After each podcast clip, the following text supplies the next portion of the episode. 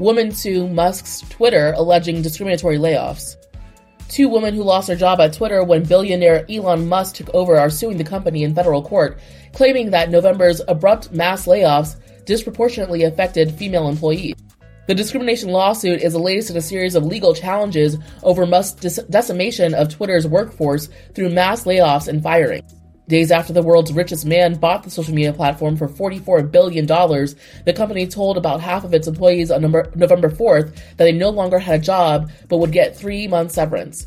The lawsuit filed in San Francisco federal court this week alleges that 57% of female employees were laid off, compared to fewer than half of men, despite Twitter employing more men overall before the layoffs. The cutbacks continued throughout November as Musk fired engineers who questioned or criticized him and gave all remaining employees the choice to resign with severance or sign a form pledging extremely hardcore work, long hours, and dedication to Twitter's new direction. Scores more lost their jobs after dis- declining to make the pledge. The lawsuit alleges that also disproportionately harmed women, who are more often caregivers for children and other family members and thus not able to comply with such demands. San Francisco based Twitter started the year with about 7,500 employees worldwide, according to a, fi- a, filing with securities regulators. Now a private company, it hasn't disclosed how many are left. Twitter didn't immediately respond to a request for comment Thursday. The lawsuit filed late Wednesday for former employees Carolina Bernal Strifling and Willow Wren Turkal on behalf of similarly situated female workers makes the claim that 57% of female employees were laid off on November 4th, compared to 47% of male employees, citing a spreadsheet. The plaintiffs are scheduled to speak about the lawsuit on Thursday. The gap is even greater for women in engineering related roles.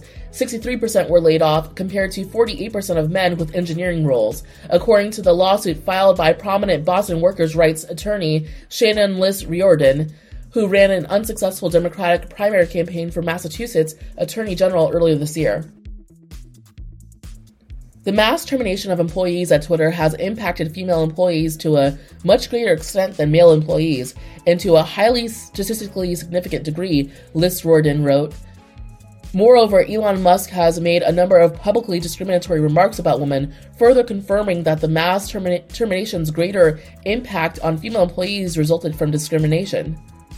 Speaking outside the courthouse before a hearing, Liss Riordan said she wanted to show that the richest man in the world is not above the law.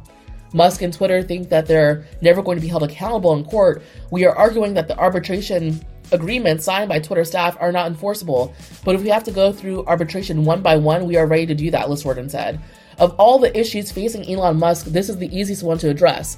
Treat the workers with respect, pay them what they deserve under the law, she added. The lawsuit adds to a number of examples of discharged Twitter employees in the US and elsewhere fighting back. One group of employees is filing individual arbitration claims in California because the documents they signed when joining the company waive their rights to a class action lawsuit and jury trial. As of today, we filed five, said their attorney Lisa Bloom in an email Thursday. The number will continue to rise daily.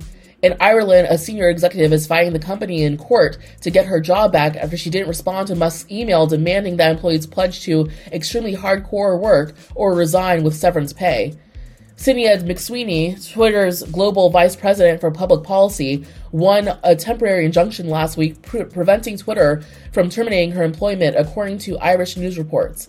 The company told the Irish High Court its Human Resources Department intended to enter into talks with McSweeney to resolve the dispute, the report said.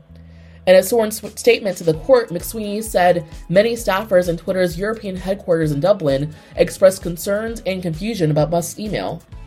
McSweeney said she was forced to make a completely artificial decision that placed me in an impossible and extraordinarily unfair and unjust position between accepting an, a unilateral change in her terms of employment or being fired through a sham resignation.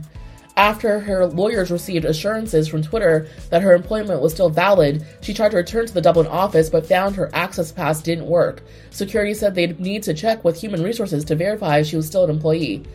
I felt utterly humiliated, deeply confused, and was reduced to tears in a public space, she said.